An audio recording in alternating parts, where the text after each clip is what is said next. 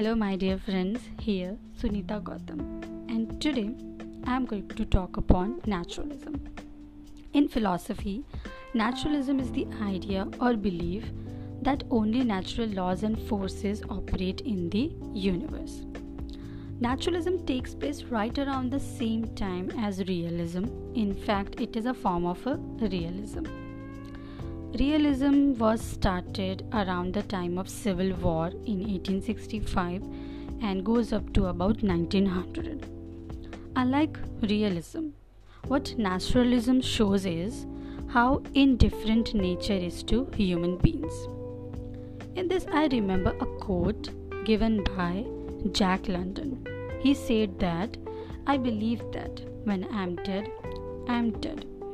I believe that with my death, I am just as much obliterated as the last mosquito you and I squashed. So, here, Jack London is a naturalist, and what he's expressing here is about the thinking of human beings. If you know about pilgrims, the Puritans, they did not have the same belief they thought that they were children of God, children of a creator who loved, cared, and provided them the facilities. But here, Jack London is having a different thinking. He thinks like a mosquito, and when we are dead, that's it, we are dead.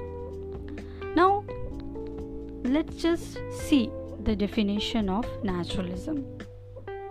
Naturalism is a type of a literature that attempts to apply scientific principles of objectivity to human beings.